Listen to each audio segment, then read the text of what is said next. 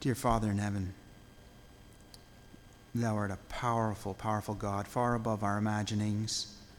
Uh, just, first of all, by the evidence of thy creation, what being could call all this into being, all this in, this creation into into being? What what kind of person or, or, or force could do that? It had to be have been an almighty, all-powerful God.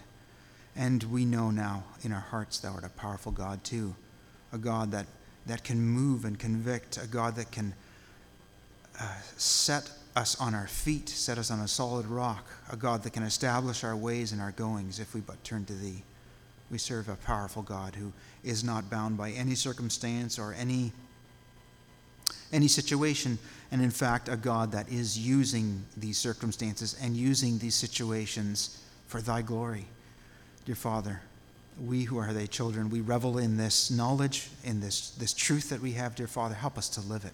Help us to live in a way that is it's evident that we believe there is a God above all who is controlling all things for his glory and is glorified in a special way by those that choose to follow, those that, that give their lives to him. Dear Father, this morning hour, as we open thy word, we pray for the, the conviction and the, and the moving of thy Spirit, thy powerful Spirit, that he would break down barriers, that he would reveal to us where we're holding on to things that we now have a choice to let go of, or things that we now, through thy word, have a choice to lay hold on. Dear Father, help us to do that this morning hour. We pray this in the name of Jesus. Amen.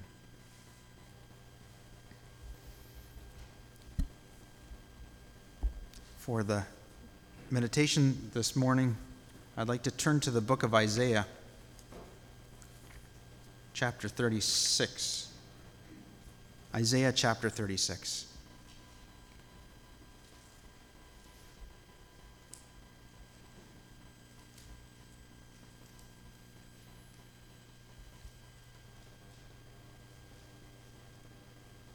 Isaiah chapter thirty-six, starting with verse uh, one. I'd like to read the whole chapter. Now it came to pass in the fourteenth year of King Hezekiah that Sennacherib, king of Assyria, came up against all the defenced cities of Judah and took them. And the king of Assyria sent Rabshakeh from Lachish, Lachish, Lachish, I guess it is, Lachish to Jerusalem unto King Hezekiah with a great army. And he stood by the conduit of the upper pool in the highway of the fuller's field. Then came forth unto him Eliakim, Hilkiah's son, which was over the house, and Shebna the scribe, and Joah, Asaph's son, the recorder. And Rabshakeh said unto them, Say ye now to Hezekiah, Thus saith the great king, the king of Assyria, What confidence is this wherein thou trustest?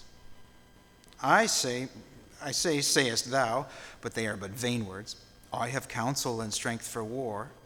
Now on whom dost thou trust that thou rebellest against me?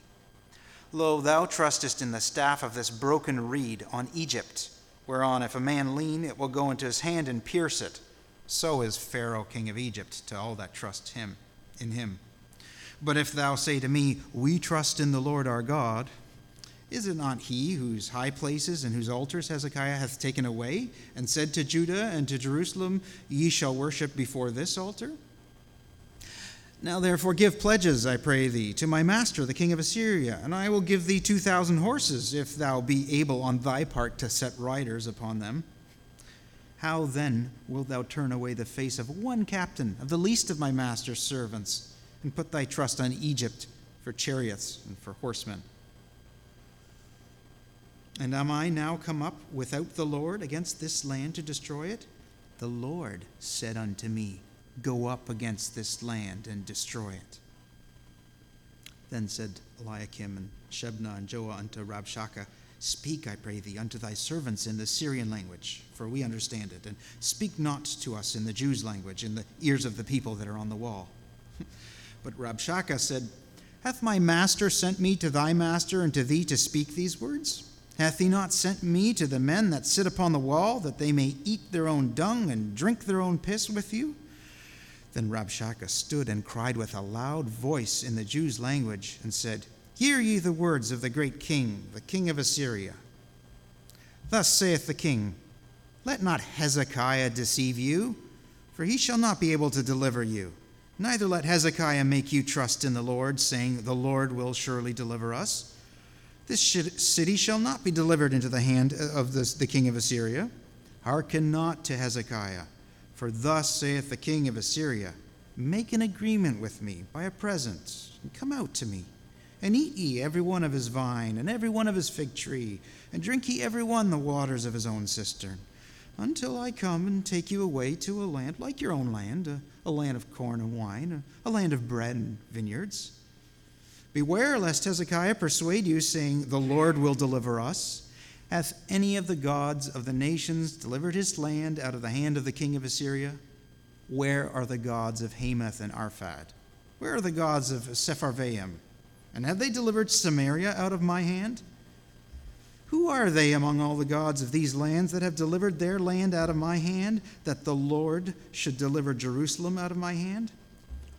But they held their peace and answered him not a word, for the king's commandment was, saying, Answer him not. Then came Eliakim, the son of Hilkiah, that was over the household, and Shebna the scribe, and Joah the son of Asaph the recorder, to Hezekiah with their clothes rent, and told him the words of Rabshakeh.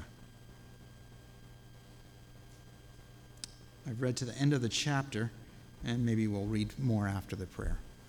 May the Lord bless the reading of his word. The Lord is worthy that we bow before him in prayer. It's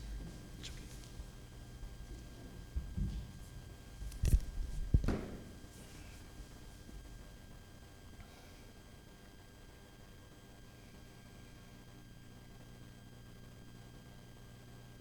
Heavenly Father, we come into the holy presence this morning on this day of rest that thou hast given to us, the day in which two thousand years ago we had re- recently remembered what Jesus did for us when he rose again from the dead on the first day of the week. And we praise thee, Lord, for this great event that was the focal point of all of history, when your Son, the Lord Jesus, your only begotten Son, who loved the world so much that he offered his life freely upon the cross of Calvary. But as we sing, death could not keep its prey. He tore the bars away and was resurrected to life by the glory of the Father, your word tells us. He rose again for our justification. He rose again that we could also rise with him. And so, Father, we give thee praise and thanks, even now, for being our Redeemer, for being our Savior, for being the one that stood in the gap for us and took upon your own body our sins, that we might be made the righteousness of God in him. Lord, we thank thee for your great plan of salvation.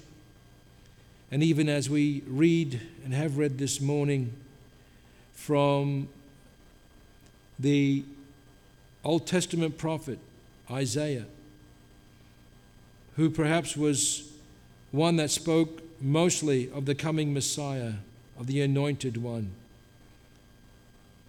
of the Lamb that was slain, that was brought before his shearers, yet he was dumb, that he spoke not a word. Because in speaking not a word, it was deafening to the world, in that he went to his death, though undeserved.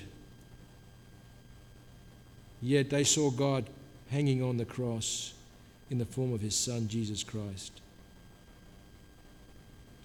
Lord, we thank you for this great gift of salvation. And we pray that there are many more that will accept the blood of the Lamb as the atonement for their sin.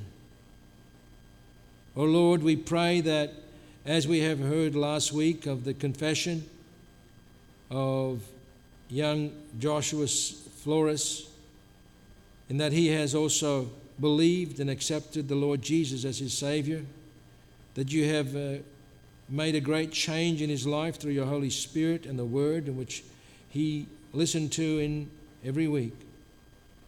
We pray that there will be many more that would come to you to realize that they can lay down their burdens at the foot of the cross and bow the knee to the Lord Jesus Christ and confess with the tongue that he is Lord to the glory of God the Father.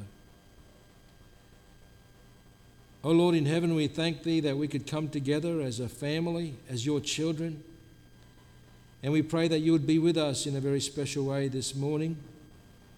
As we listen to your word, we pray that you'd give uh, utterance unto our dear brother as he would expound it, that he as your messenger would heed the Holy Spirit and be inspired by him, and that we as your servants would open our hearts in a prepared ground to receive the seed in meekness mingled with faith.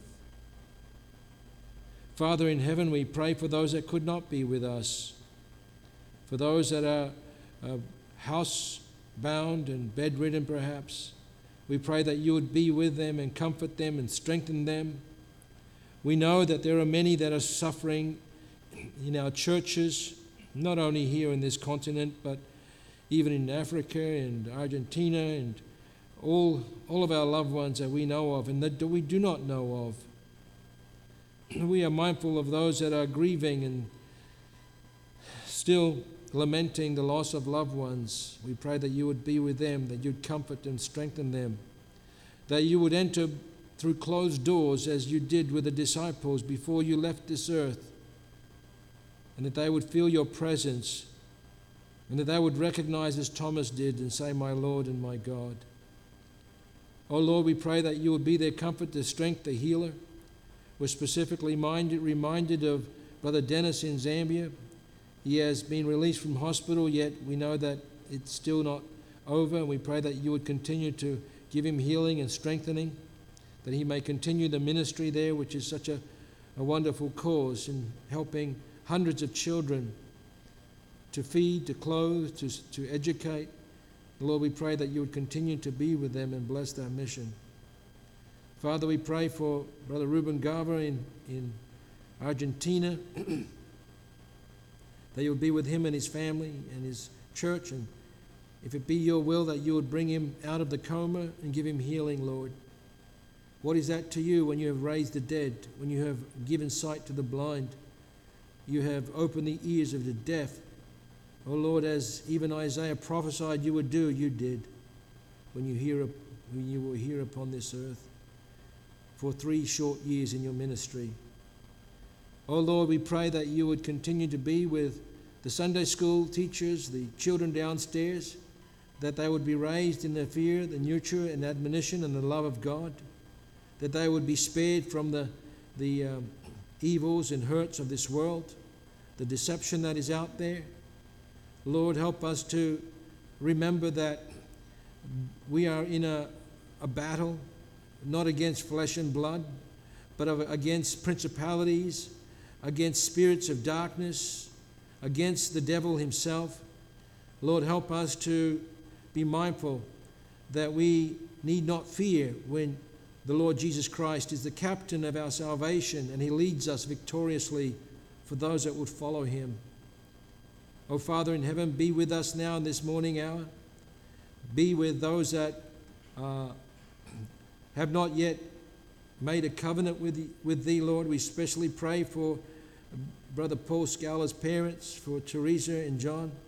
We pray that while there is life, there is hope, and you can save in the eleventh hour, in the final minute, Lord.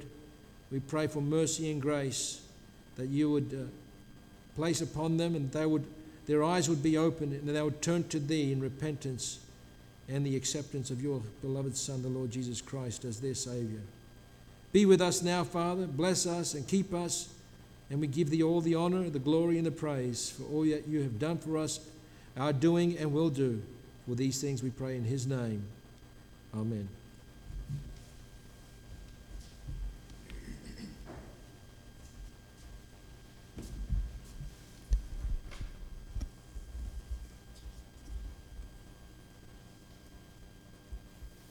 Perhaps you're wondering why we opened to this, or we read from this passage this morning, which is mostly composed of a speech by a man that clearly did not follow the Lord. And I read it perhaps in a tone that was maybe, hopefully not too offensive to you, but I imagine that speech was in a lot of that maybe mocking tone that, that um, as this spokesman of this superpower, the Assyrian nation, came up and uh, did some psychological psychological warfare on the on the children that were in, in Jerusalem.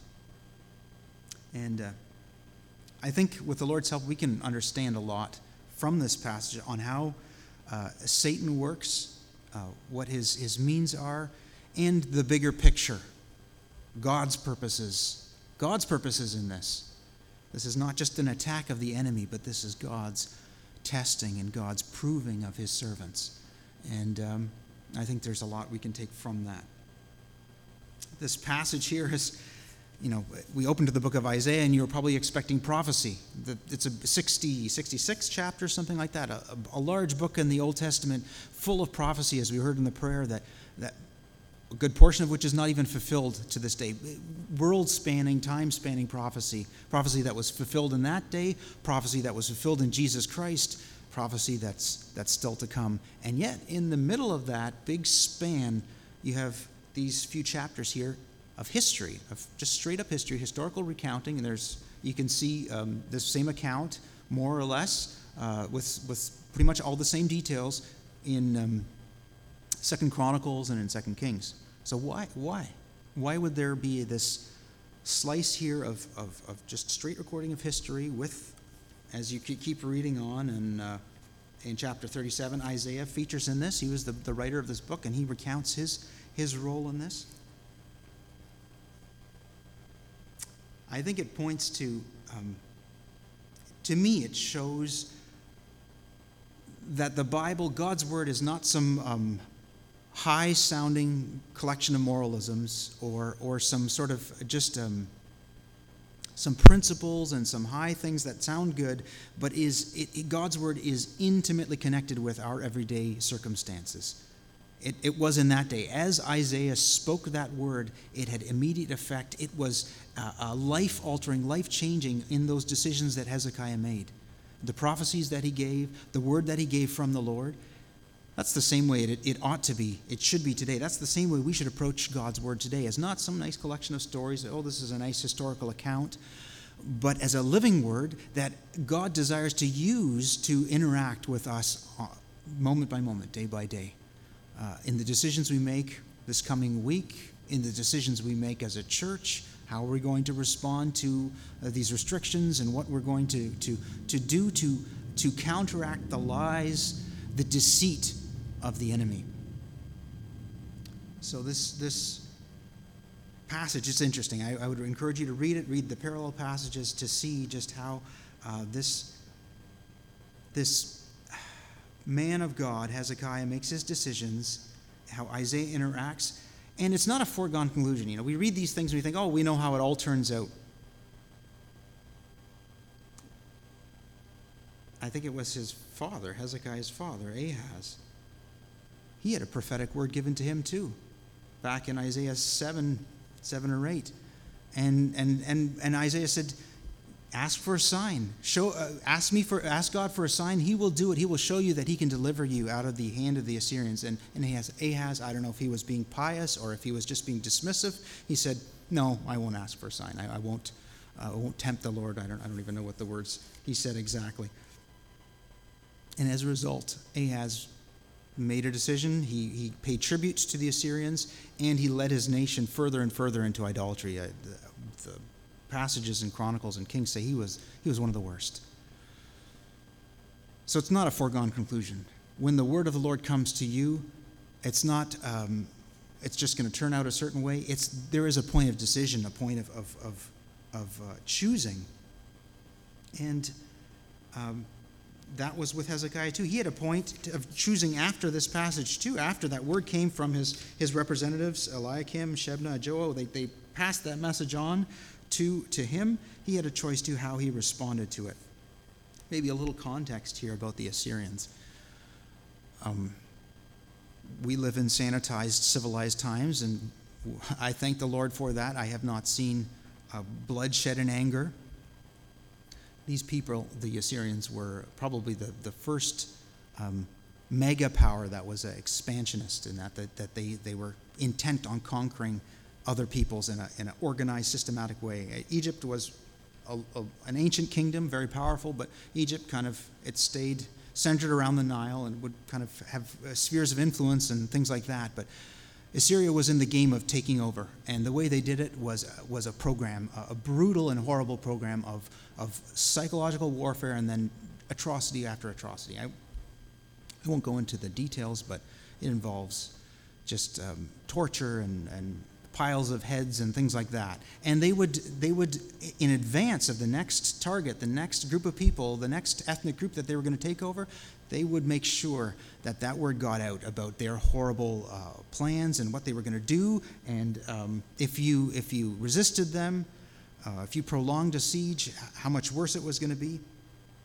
This was a horrible group of people, and um, they knew about this. The whole northern half, Israel, had already been taken over. Samaria, that's what he refers to here. Have they delivered Samaria out of my hand? And um, Hezekiah knew all this. He had his his own father, in, in terror and in fright, had made a deal, had appeased. He paid tribute to the Assyrians, and uh, and he was subjugated. I'm sure the nation suffered under it. And Hezekiah, in in in uh, um, in line with his godly character, he made a decision early on in his reign to stop paying tribute. And it was kind of like, um, probably always in the back of his mind, this impending, will the Assyrians? I'm having difficulties too.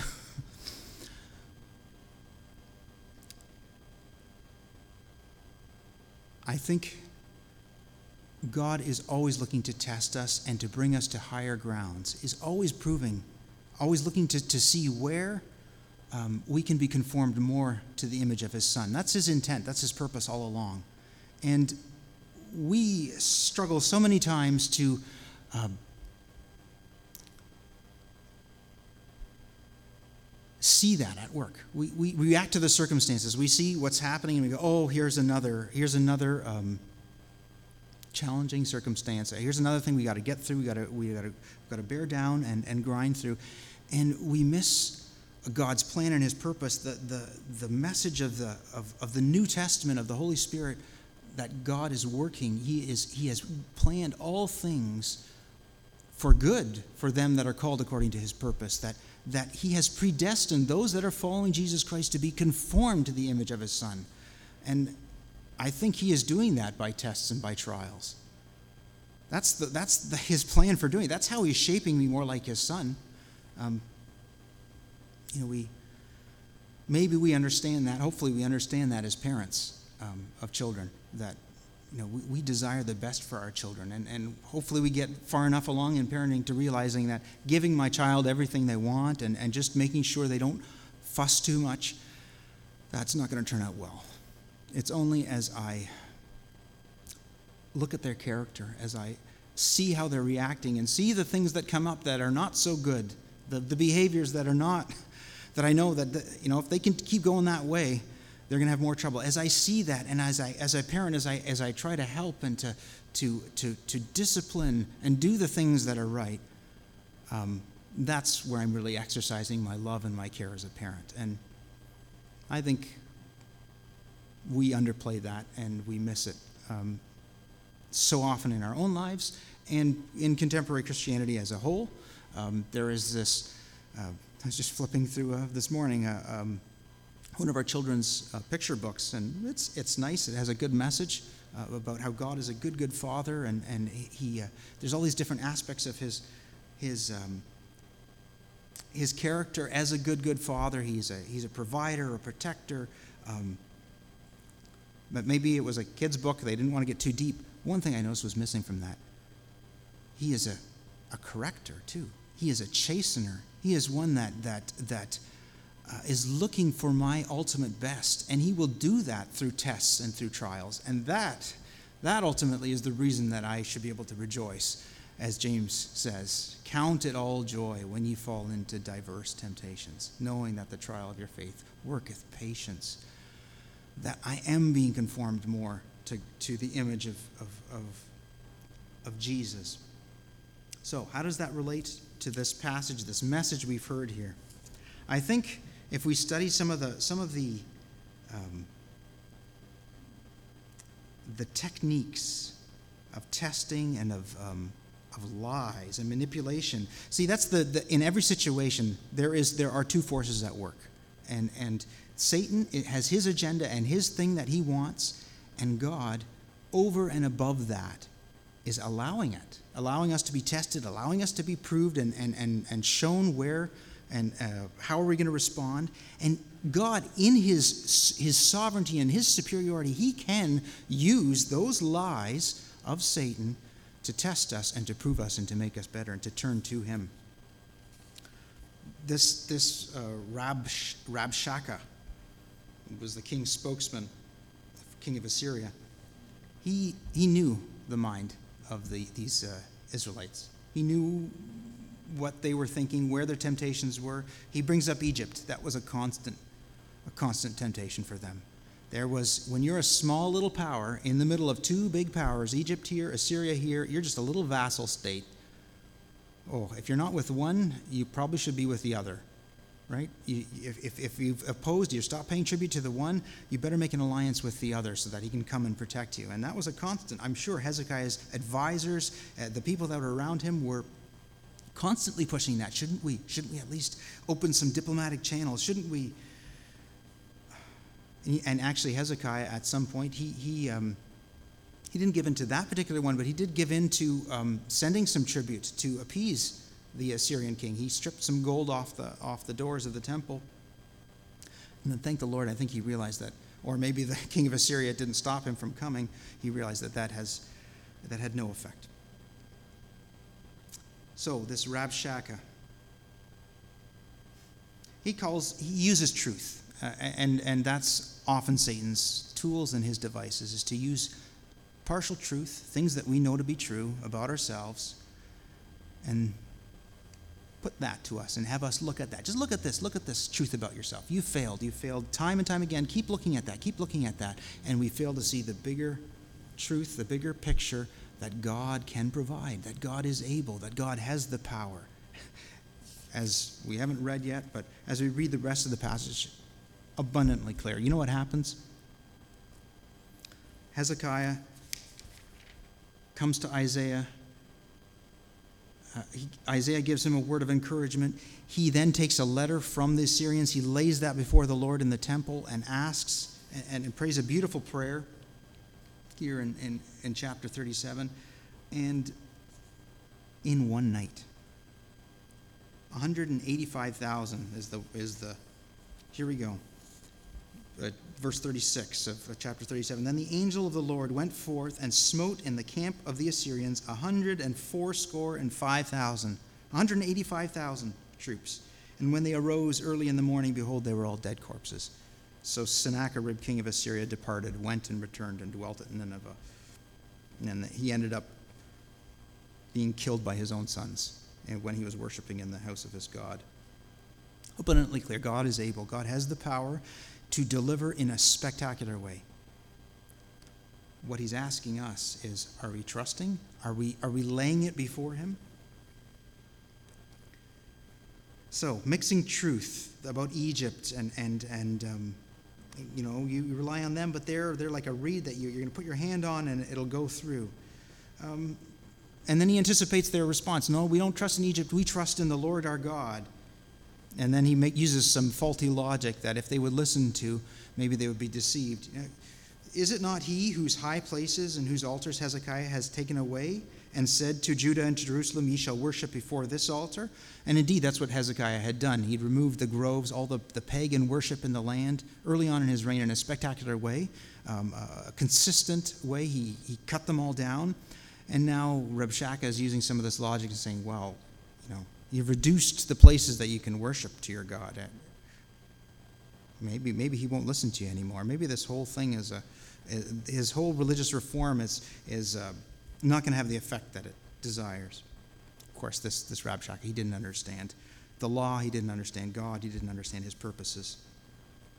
But it's really interesting at the end of this, verse ten, this this first speech, he says, the Lord said unto me, go up against this land and destroy it. And that was, there was truth mixed in there. There were prophecies about the Assyrians coming and punishing at the beginning of Isaiah, prophecies that were fulfilled in Samaria. He could say, you know, the Lord's using me to, to inflict you. You're not going to stand. I'm, I'm with the Lord on this.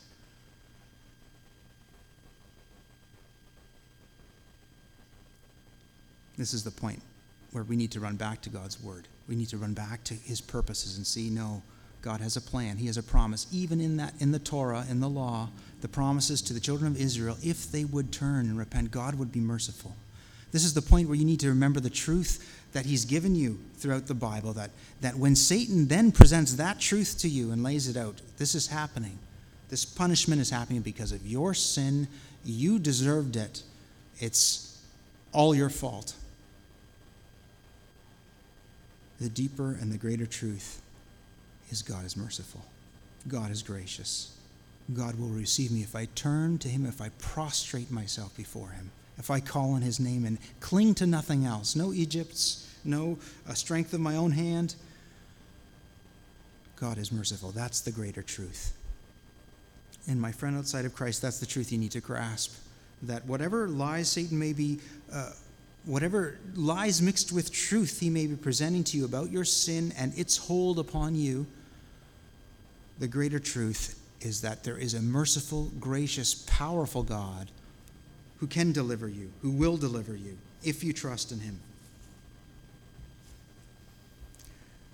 This fear, um, this, this, this psychological warfare uh, goes to another level now.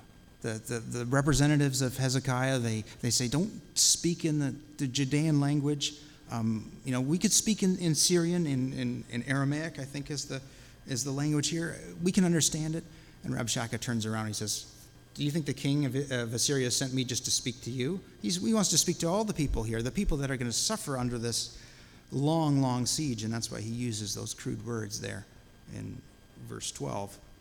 The people that in the end are going to have nothing to eat, the people that will be, be starving. I need to speak those words to them too. And then he, he doubles down. He speaks even louder and more uh, directly to, the, to these people here. This adds another dimension to us, I think, to, to our fear about lies, is when other people are involved in this. And when other people, we are concerned about those other people hearing the lies that Satan uh, is feeding, and um, that will turn their hearts too.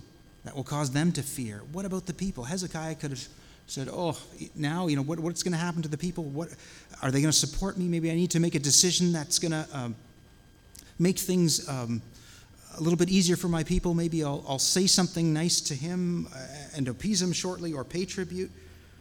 All he had to do, really, probably was was was acquiesce, not not uh, to open the gates of the city. And um, looks like these people were also trusting the Lord, but they held their peace and answered him not a word, for the king's commandment was, answer him not. These people knew who Hezekiah was. He had a testimony of, of, of integrity, of honesty. The people trusted him in a, you know, where, where the rational person would probably be going, it's time to get out of here. Let's leave. They stuck with him. And so uh, his, his representatives comes back to him with this message, uh, with their clothes rent. And Hezekiah does that too. He rents his clothes. He, he really genuinely felt that. And I think there's nothing wrong with us... Um, being honest about our feelings when we are confronted, when we are faced with a great trial or, or a test, when we are uh, know that there's no way I can get around this, how are, how are we going to survive this? What sort of damage are we going to take from this trial? It's all right to be honest with God, to rent our clothes, as it were, to come before him, to lay our concerns and our, and our prayers before him. This is a day of trouble and of rebuke and of blasphemy, for the children are come to the birth, and there is not strength to bring forth. This is what Hezekiah is, is, is saying to Isaiah. This is how I feel. You know, we're like a, like a woman in, in, in labor, and I cannot deliver the child. Uh, this is the, the strait I'm in. It may be the Lord thy God will hear the words of Rabshakeh, whom the king of Assyria, his master, has sent to reproach the living God, and will reprove the words which the Lord thy God hath heard. Wherefore, lift up thy prayer for the remnant that is left. So the servants of King Hezekiah came to Isaiah, calling on prayer, turning to the Lord, calling out to him in the face of great trial and great test.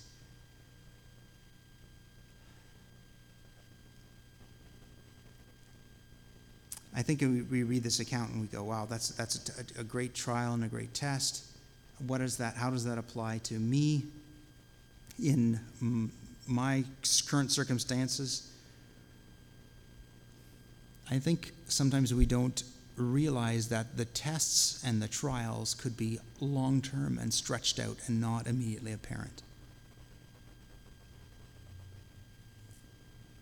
Um, Yeah, I'll relate a, a story to you, and you may not see the connection immediately, but it's not even really a story. It's an anecdote of um, my youngest is obsessed with this little pink computer that's at Oma's, and uh, he uh, talks about it. He's been talking about it at home. When he's going to go to Oma's, he's going to see this pink computer, and, and uh, he likes it a lot. And, and I didn't understand what's the obsession with it and whatever, why he's so, he likes it. And it wasn't until I got home where I was talking with my wife, and she said, well, he, he really likes it because that's what you do all day. You sit on a computer. And uh, that's his thing. You know, he's got a computer now too. And I'm not saying sitting on the computer doing your job is wrong, and I, I don't have any, any, any guilt about that. But it's so obvious just from that little anecdote how much my little son at a young age is, is looking to me and following me and, and, and, and is imitating me in the things I do. And what am I showing him? That is a test. That's a test of what's in me and what, what's my, what my character consists of, the things that I'm going to pass on to my children. That's a long-term test. That's a, as long as, my, as long as I'm alive, I guess, and my children are alive, they're going to be looking in some way, in some form, to me and uh, how I react to things. And I know as parents, we do realize that with time, that as our kids grow up, oh, I see that thing in them. That's some of me that I passed on that I didn't intend to pass on. And here again, this is part of the being conformed to the image of Christ, is that I, I my prayer for myself is that I would be conformed more so that my kids would imitate that. So that's a long-term test that then will come to these moments of, of, of trial and, and, and great testing where we're pushed, where the lies of Satan are coming fast and furious. So what's our response in all this? How do we respond? Number one, to the onslaught of the enemy, his lies, discerning his lies, where he is uh, leading us away. But number two, to, to, to the bigger picture of God's shaping of my life, God's working of me, of his transformation of me into the image of his Son. I think God wants us, when we recognize that, what, what's going on, to rejoice, to actually to be, to be joyful in trials. That's what James says.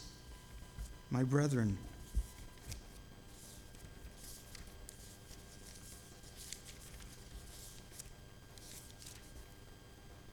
count it all joy when you fall into diverse temptations, knowing this, on the basis of faith, on the basis of what you know, that the trying of your faith worketh patience. But let patience have her perfect work, that ye may be perfect and entire, wanting nothing. And then it says, if any of you lack wisdom, let him ask of God. And I don't think it's any coincidence that that is right after that. If I'm not seeing this in my situation, if I'm not seeing that in um, in what I'm experiencing, what we are experiencing, I need to ask God for wisdom to see that, to respond in the right way. I need to ask God, who will give it to me liberally, and I need to ask it in faith. God, show me how you are working your will in this situation. Show it to me. I, I desire that. I want to rejoice in your trials and in your testing. Blessed is the man that endureth temptation, for when he is tried, he shall receive the crown of life, which the Lord hath promised to them that love him. That's the that's the end goal. That's the the, the, the big picture. And another passage I'm, I'm thinking of here is in First Peter, this beautiful ark. Uh, by ark, I mean uh, uh, this ark of hope, the shape of hope, you know, that he talks about. We've been we now in Christ Jesus, we, we know what happened on, on that Easter morning. We have a, an abundant mercy. He's begotten us unto a lively hope by the resurrection of Jesus Christ, inheritance incorruptible, undefiled. We have a promise in heaven, something reserved for us. We greatly rejoice, verse six, though now for a season, if need be, ye are in heaviness through manifold temptations. So that hope that we have, it, there's an arc, there's, it needs to go through these manifold, these heavy temptations, that the trial of your faith, being much more precious than of gold that perisheth, though it be tried with fire, might be found unto praise and honor and glory at the appearing of Jesus Christ. This should be a cause of hope for me. Seeing this whole big arc of God's purpose in me as I've embraced Christ, as I believed him, trusted in him, his, his resurrection, his saving power, and now I see that same trust and that same hope working through temptations, through trials, for his glory, for his praise. God is being magnified in all of this. Oh, that should really cause me to rejoice. How much do I love the Lord? Am I willing to rejoice in, in the things that are that cause me, uh, that the natural man says, this is miserable, this is a waste of time, this is not worth it. This is redounding to God's glory and his honor as I trust him, as I look to him in faith. That's the question I think that we need to, to be left with for, for my brother and sister this morning. The trial that you're facing, whatever it may be, um, are you going to just hang your head and, and think this is not worth it? I just have to get through it. This is a not, um, how is this part of God's plan? Or am I going to have the faith that says, whatever I'm going through, whatever the circumstance that I'm experiencing right now, this is a trial of my faith. This is something that is working for me a far greater weight of glory, as Paul says. Am I going to rejoice in that? I'm going to choose to rejoice in that. Doesn't mean I have to put on a fake happy face or anything like that. But as I prostrate myself before the Lord, the God, the, the one who dwells between the cherubim, who who's lifted up high and holy, I will see that. I will, I will get to, I will be able to rejoice in his goodness as I see him. And that's indeed what happened. My friend outside of Christ, uh, you do not have that foundation. You do not have that, that firm hope uh, that will allow you to withstand. You are not like that man who built his house upon the solid rock, and the winds and the rains came. You're like the man that built your house upon sand, and uh, trials and tests will cause it to collapse. You need to embrace the Word of God in all its fullness for you, in all its power from the Old Testament to the New, um, and watch it transform you and change you. May the Lord bless this Word.